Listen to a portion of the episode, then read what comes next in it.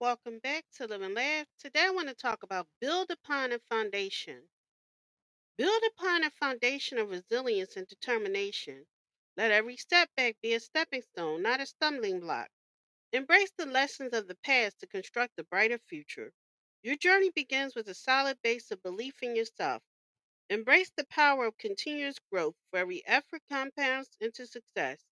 Stay grounded in your values and dreams as you construct the life you envision. Remember, Rome wasn't built in a day, but each brick laid brings you closer to your aspirations.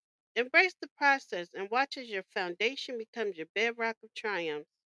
Thank you for listening. If you know anyone that could benefit from this, please go ahead and share it.